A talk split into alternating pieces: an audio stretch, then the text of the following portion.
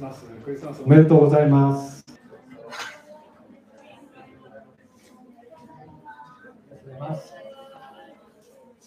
今日はですね、えー、いろんな方々が本当に最初からゲームもあって、そしてまた素敵なダンスや、そして、えー、ユースの皆さんの一生懸命練習して何回も今年はですね、えー、発表してくださった、そのこと本当に感謝します。コスプレも頑張っております。えー、こうしてですね、教会がみんなでさまざまな形でクリスマスをお祝いできるその祝福を本当に感謝します。ちょっと先ほどまでガードマンがいたんですけど、ちょっと雇ってたんです。そうです。えと、この前、えー、ご存知の方はですね、駅舎でプレイピアノっていうピアノのあの自由に弾くのがあるんですけれども、まあ、その今度10日のために打ち合わせをしてたっていうのと、それから私がプレイピアノを1回弾きに行ったら、その時にそのガードマンさんがじーっと私の横に座って見てて、で、あの、すごいいいピアノだって言われて、私教えてるんですけどって言ったら、生徒になります？それで、今私の生徒なんです、あのガードマンさん。70, 70代なんですけど、弾きたい曲が私の生まれたぐらいの時のやつなんですよ。えー、それでなかなかいい曲があって、それを楽を引っ張り出してきて、私がまず練習して教えてっていう、まあ、そういう関係で、今日行ってもいいですか？と言ってですね、電話してくださって、またもしかしたら来てくださるかもしれません。お仕事今、駅舎でキャンドルしていらっしゃるので、またお会いしたら、えー、林先生のピアノの生徒なんですか？って言ってください。えー、今日はですね、クリスマスの本当の意味という、まあ、本当にベタなあ題なんですけども、分かってるより分からない。もしかしたらクリスチャンもなんか混乱してる部分もあるかもしれない。あるいは誰かに、クリスマスって本当に何ですか？と、まあ、中には、教会でもクリスマスやるんですか？っていう人がいるんで、それぐらいですね、知られてないクリスマスの本当の意味を、えー、皆さんにお伝えしたいと。あるいは、まだクリスチャンにと対して、聖書に対してあまり何もご存じない方には、ぜひこのお話を聞いていただきたいと思います。で、副題はですね、クリスマスが分かれば世界が分かるっていうことなんですね。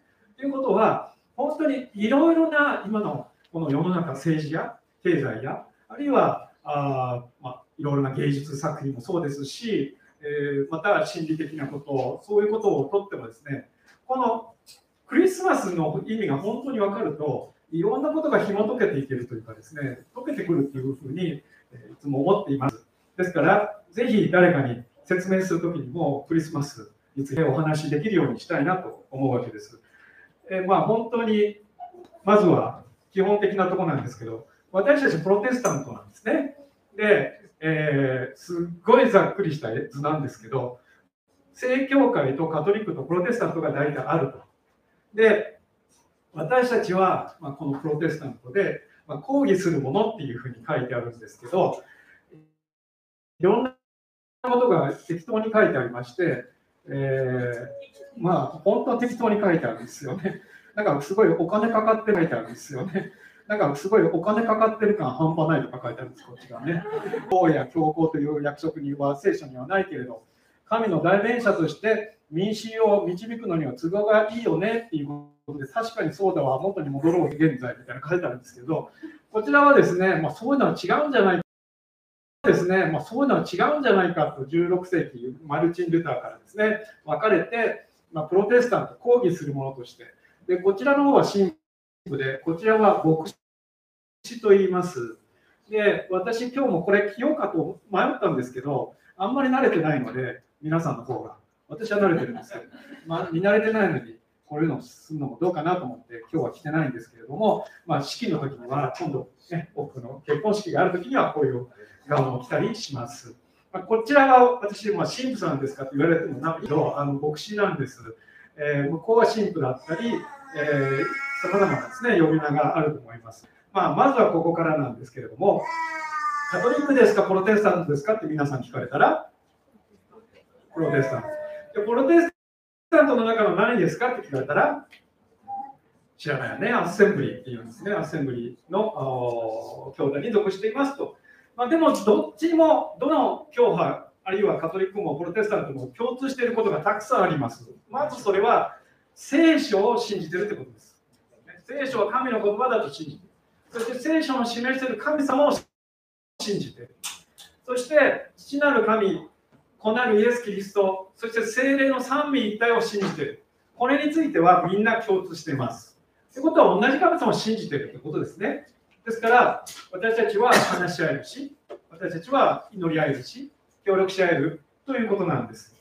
えー、私もあるところで、まあ、カトリックのですね、精霊派あるんですね。その方々のそのワーシップセミナーに来られたのをですね、導いたことがあるんですけど、何にも変わらない。楽しかったですよね。えー、ですから、分かれてはいるけれども、私たちは共通しているということを見ていきたいと思うんですね。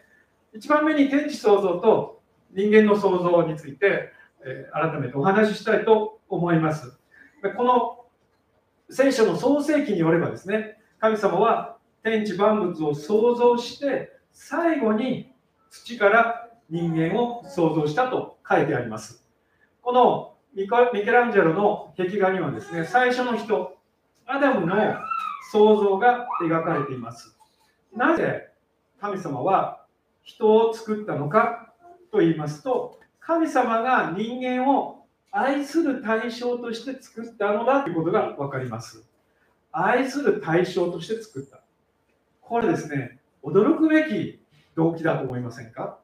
何かを作り出す時ですね、私をが愛する対象として作るっていうことがあるでしょうか、ね、なかなかそれはないことではないかと思いますけれども、神様が私たちを作ったのは、私たちが苦しむためでも、私たちがあ苦労して生きるためでもないです、ね、神様に愛されて生きるために私たちは作られた。グッドニュースですよね。この作られた方が私たちを愛してっていうぐらい愛してるということです。で、この人間をそういう信頼関係をして想像したというんです。聖書によれば、人間神様と共に永遠に生きるはずだったんですが、病気も死も悩みも痛みもない世界で生きるはずだったんですけれども、神様はアダムとエヴァにたった一つだけ約束を結びました。契約を結んだんですね。それは、エデンの園の中央にある善悪の木からだけは触れても食べてもいけないというものだったわけです。それは神様と愛し合う信頼関係を保証するものだったんですね。まよく人々は言います。その善悪の記載を作らなければね、そしたら人間はもっと幸せに生きられたであろうにって。でもこれは選択の自由を作ったってことだよね。もし何の条件もなくあなたを愛している全てここにあるものはあなたの自由だ、ね、でも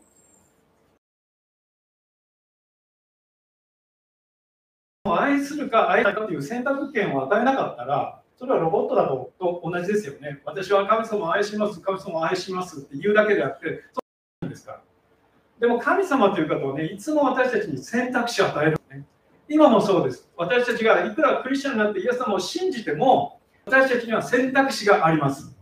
ね、A さんと結婚するか B, と B さんと結婚するか決めていいんです。ね、そのことについてですね、こっちはダメでこっちはいいなんてことは、神様おっしゃらないです。残念ながら。言ってほしい時あるよね。もう言っても神様、私は誰と結婚すればいいの？言って私は何の仕事をすればいいの？神様決めてくださいという時、神様は、いや、そういうことは私の仕事じゃない。私は導きを与えるけど、アドバイスはするけれど、さまざまな印も与えるけれど、でも最後に選ぶのはあなただよ。そのようにいろいろな人生の局面においておっしゃるのです。その選択肢はここから来ているということをもう一度覚えたいと思うんですね。2章の創世記2章16節に、神である主は人に命じられた。あなたは園のどの木からでも思いのまま食べてよい。しかし、善悪の知識の木からは食べてはならない。その木から食べるとき、あなたは必ず死ぬ。でも実際に食べたけど死ななかったじゃないかじゃないかっていう話もあるんですけど、これは霊的に死んだってことなんですね。ですから神てしまう。霊が私たちにはあるんですね。でその霊はちょうど、えーまあ、スマホだったら電波が立ってるじゃないですか、いつも。ここが一番電波が立ちにくい場所なんですけど、実は桜ホール。いつも苦労してるんですけどね。その電波が飛んできて、それで私たちはインターネットを見たり、電話をかけたり、さまざまなことができるわけですね。でも、電波だけでできますか？スマホなしで。何にも見えない電波でですね、あ、あ私がですね、ご先生と話すなんてことはできないわけです。LINE が来たって分かんないわけです。私たちはこのスマホっていう一つの道具を通して、それを翻訳してもらって、画像や文字や、そういうものになりますよね。そのチューナーというかですね、その機械がに当たるのが私たちの内身にある霊なんですね。だから私たちが霊が目覚めているとき、神様がどういうお方が分かるんですね。でも、それが閉じてしまっているとき、眠ってしまっているとき、ちょうどスマホの電源が落ちているような状態ですよね。あるいはテレビがあ電源が切っている状態ですね。何も見えない。何も聞こえない。そういう状態にこの時になってしまったわけです。それが霊的な死です。この絵でもですね、悪魔に誘惑されて、そして神様の期待に応えることができなかった人間の姿、そしてこのエレンの園から追い出されてなっている、追放されている人間の姿があります。それ以来人間は働き、生みの苦しみを経験し、病気になり、死ぬという苦しみを体験するように定められました。それは当たり前ではなかった。あまりにも当たり前すぎて思いもよりませんね。でも、それは当たり前ではなかったんです。そのような素晴らしい人間として私たちが作られた、そこが原点です。私たちは神様に対して何を期待するでしょう？神様は何をしようとしているのでしょう？私たちを原点に戻したいんです。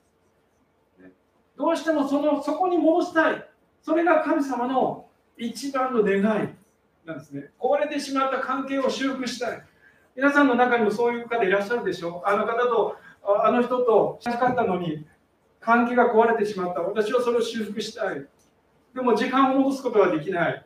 何とかしてその関係を修復するために、私はどうすればいいだろうと思ったことありますか？神様は全ての人間との関係を戻したい。そのもう情熱にあふれてるんです。愛にあふれてるんです。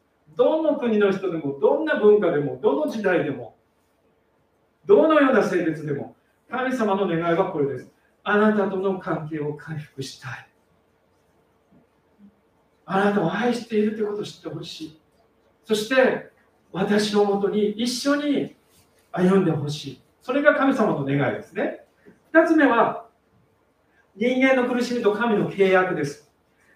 人間はその期待に応えることができなかったわけですけれども、その信頼関係が壊れたとき、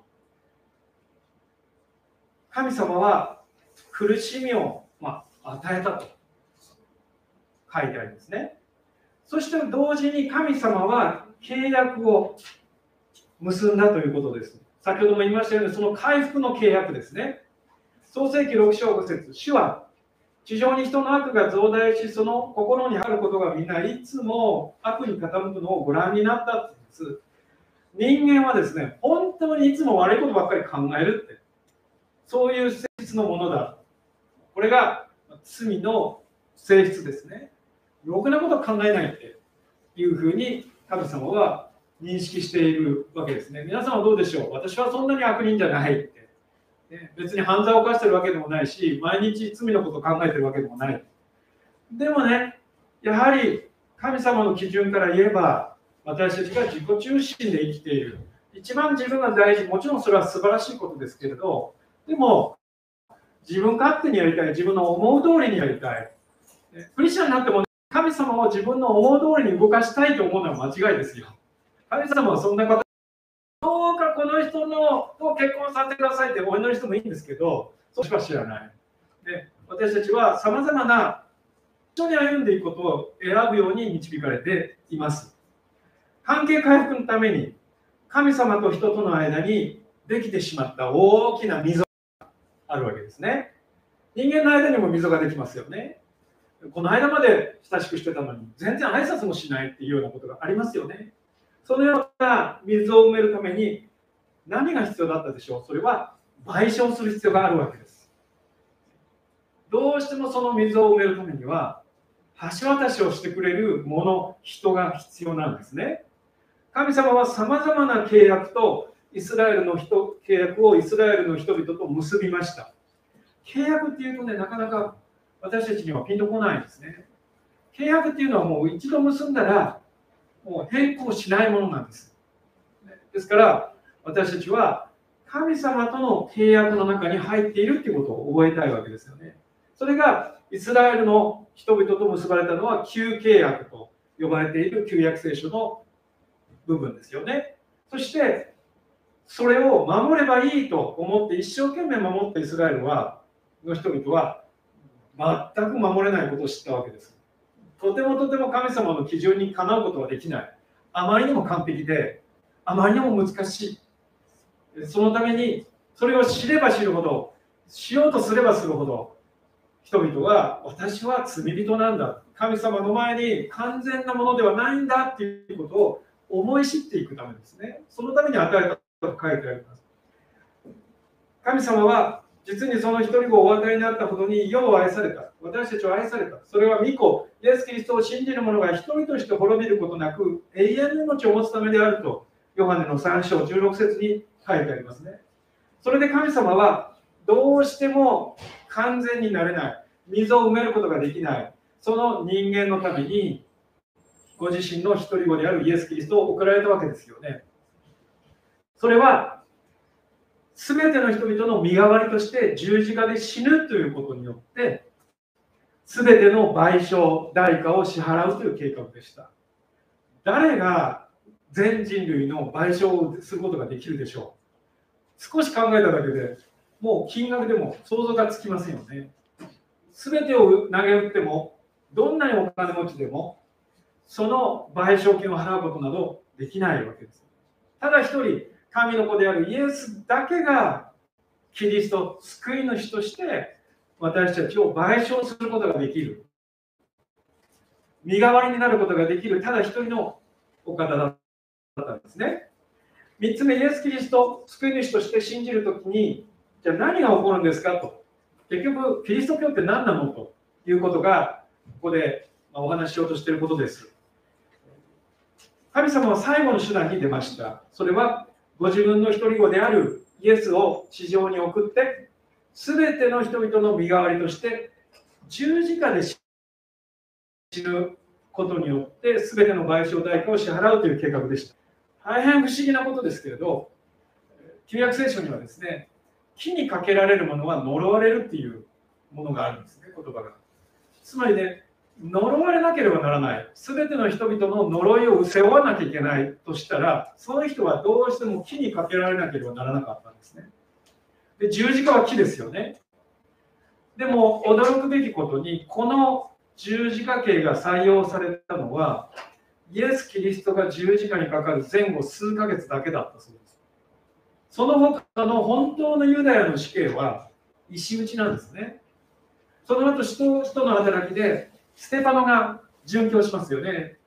その時に彼は十字架にかかりましたか？そうではないですよね。彼は石打ちで死んだんです。じゃあなぜイエス様は石打ちにならなかったか？その時にだけローマがそういう規則を作ったという時期があるからだと言われているんですね。イエス様が石打ちで死んでたらキリストではないんです。なぜなら火にかけられるものは呪われるっていう約束だからです。どうしても呪いを受けるなら、イエスは十字架でなくても木にかけられなければなりませんでした。そのような不思議なことがここで起こっているわけですね。何が起こるか。一番目に自分の本当の価値が回復されるっていうことです。先ほども言いましたように、神様のテーマはね、私たちを愛しているっていうことなんですけど、回復するってことなんです。神様の私たちに対する愛は変わらないけど、私たちが回復するということです。神様のもとに戻ってくる。そして全てのわだかまりがなくなり、隔てた壁がなくなり、そしてあのエデンの園で仲良かったように、信頼関係を結ぶことができるようにされるってことです。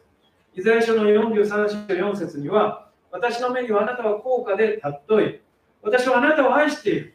だから私は人をあなたの代わりにし、国民をあなたの命の代わりにすると書いてあるんですね。私は人をあなたの代わりにするというのはイエスのことですよね。ですから、私はそれほどあなたを高価で尊いものだと思っているというんです。2番目はですね、生きる目的と意味が示されるということです。どれほど多くの方々が人生の目的を分からずに、あるいは迷っていて、あるいは自分なりに決めていて、でも本当にそうかなと思っているのではないでしょうか。ヨハネの14章6節に、イエスは彼に言われた、私は道であり、真理であり、命なのです。私を通してで生きなさいと。私もそこに行ってみると。けれども、イエス・キリストだけが道だと言ったんです。私が命だ。私が真理だというふうにおっしゃったんですね。これは非常に危ない話です。もし神でなければこれを言った人は神を冒涜してますよね。私が道で真理で命って言ったんですね。神ですって意味です。ですから、この言葉に対する応答は信じるか信じないかしかありません。イエス様は素晴らしい教師だったということも素晴らしい宗教家だったとも言えません。だからこんなことを言う宗教家は間違っています。神でなければこれを言うことはできないわけですね。3つ目は平安を持って悩みに打ち勝つ勝利の人生が与えられるということです。ハレルヤ。勝利欲しいですか？皆さん、ね。いつも勝利から勝利へ歩んでいきたいではありませんか？いや、この頃負けが込んでるとしていますか？さまざまなことを敗北していると。うまくいかない。あれもうまくいかない。これもうまくいかない。それは敗北ではないでしょうか。けれども、神様の私たちに対する御心は勝利から勝利へです。ハレルヤ。勝利から勝利へ歩むように導かれます。ヨハネの16章33節これらのことをあなた方に話したのは、あなた方が私にあって平安を得るためです。世にあっては苦難があります。しかし勇気を出しなさい。私はすでに世に勝ちました。もうすぐ勝つかもしれない。僅差で勝つかもしれない。勝てればいいのになって話じゃないんです。もうすでに私は世に勝ちました。アメ。すでに世に勝ちました。これはもう圧倒的な勝利者とも書いてあります。僅差で勝ったんじゃない、2対1で勝ったんじゃない、1-0で勝ったんじゃない、もう圧倒的な勝利をイエス様は私たちのために収めてくださったというんです。それを受け取ることができるわけですね。そして十字架で打たれた傷によって病が癒されるということが起こります。イザヤの53章5節しかし私は、彼は私たちの背きのために刺され、私たちの咎のために砕かれたのだ。彼らの懲らしめが私たちに平安をもたらし、その打ち傷のゆえに私たちは癒された。先日、国立市の合同の祈祷会で、ある方がですね、娘さんが難病だということをお聞きしました。それで、私はですね、祈っていいですか？と言ってですね、そしてその方に手を置いてですね、まあ、その娘さんはもうそこにはいないんですけれども、あ神様、あなたは癒し主ですから、癒してください。癒すことができる方ですというふうにお祈りすることができました。その方はですね、本当に解放されてたんですね、それを聞いて。もうそんなにはっきり祈ってもらったことないって。ね、癒してくださいと、主は癒し主ですと宣言するだけでもですね、まずその方がもう心がわーって開かれて、そ希望がもう溢れ出ているのを私見ることができたんですね。そして確信することができたんです。あなたは必ずこの方の娘さんを癒してくださいますということを信じるんですね。私たちも難病を癒された、そういう祈りを知っています。なったことを私たちは経験しているんですよね。病は神様のもともともたらしたものではないんですよね。罪から来ている。罪を犯したから病になったというんではないんですけれど、病と死はエデンの園から出たから起こったことですよね。ですから、回復したい、その神様の御心の中に病の癒しがあるということを信じます。ですから、私たちは大胆に祈っていい誰かの病の癒しのために祈る特権が与えられているそして勝利が与えられているそのようなものとされたということを今日改めて自覚しようではありませんか。ね、お祈りします。天のお父様。あなたがどんなに愛されて人間を愛して作られたか、私にも想像がつかないことです。私たち一人一人を愛してくださって、エデンの園にアダムとエヴァを作られて、そしてそこから追い出された後もずっと人間のことを私たちのことを一人一人のことを愛してこられました。神様と私たちの関係が修復されるためその間にある溝が埋められるため一人子であるイエス・キリストを私たちにお与えになったその日がクリスマスです。主よ私たちはこのクリスマスの本当の意味を今日確認することができました。どうか、このことをただ知識で終わらせるのではなく、それならば私は神様が使わされたこのイエスを救い主として受け入れますと告白するすることができるように、神様との間にできてしまった大きな溝がイエスの十字架と復活そして天に昇られたことによって埋められたことを認めることができるように。また私たち一人一人が神様の前に完全なものではない罪人であれってそしてこの方を認め受け入れる時に全ての罪が許され全ての迷いが断たれ人生の目的が与えられそして病が癒されることを信じ受け入れることができるように導いてください。主私たちがわからないことはまだまだたくさんありますけれども、神様あなたはそのことを受け入れるときに一歩一歩私たちを導いてくださる方であることを体験させてください。お導きください。主よ、私たちは心を開きます。今、主よ、あなたの御前にひざまずいて心を開きます。主をどうぞ聖霊様、今働いてください。神の霊である聖霊様、どうか一人一人に働いて、私の言葉ではなく、また説得ではなく、また言葉のその知識ではなく、聖霊ご自身が一人一人に語りかけてくださいますように、お導きください。尊い主イエス・キリストのお名前によってお願いいたします。そのままでどうぞ目を閉じていてください。今日、私もこのイエス・キリストを救い主として受け入れたいという方がいらっしゃったら、少し手を挙げて私に示してください。少し暗いですけど、周りの人も分かるように、ぜひお願いいたします。そういらっしゃったら、はい、ありがとうございます。ぜひ後でご一緒にお祈りさせていただきたいと思います。心で信じて神様に正しいとされ、口で告白して使われると書いてある通りです。一緒にイエス・キリストを救い主として受け入れて、新しいまた人生を歩み始めようではありません。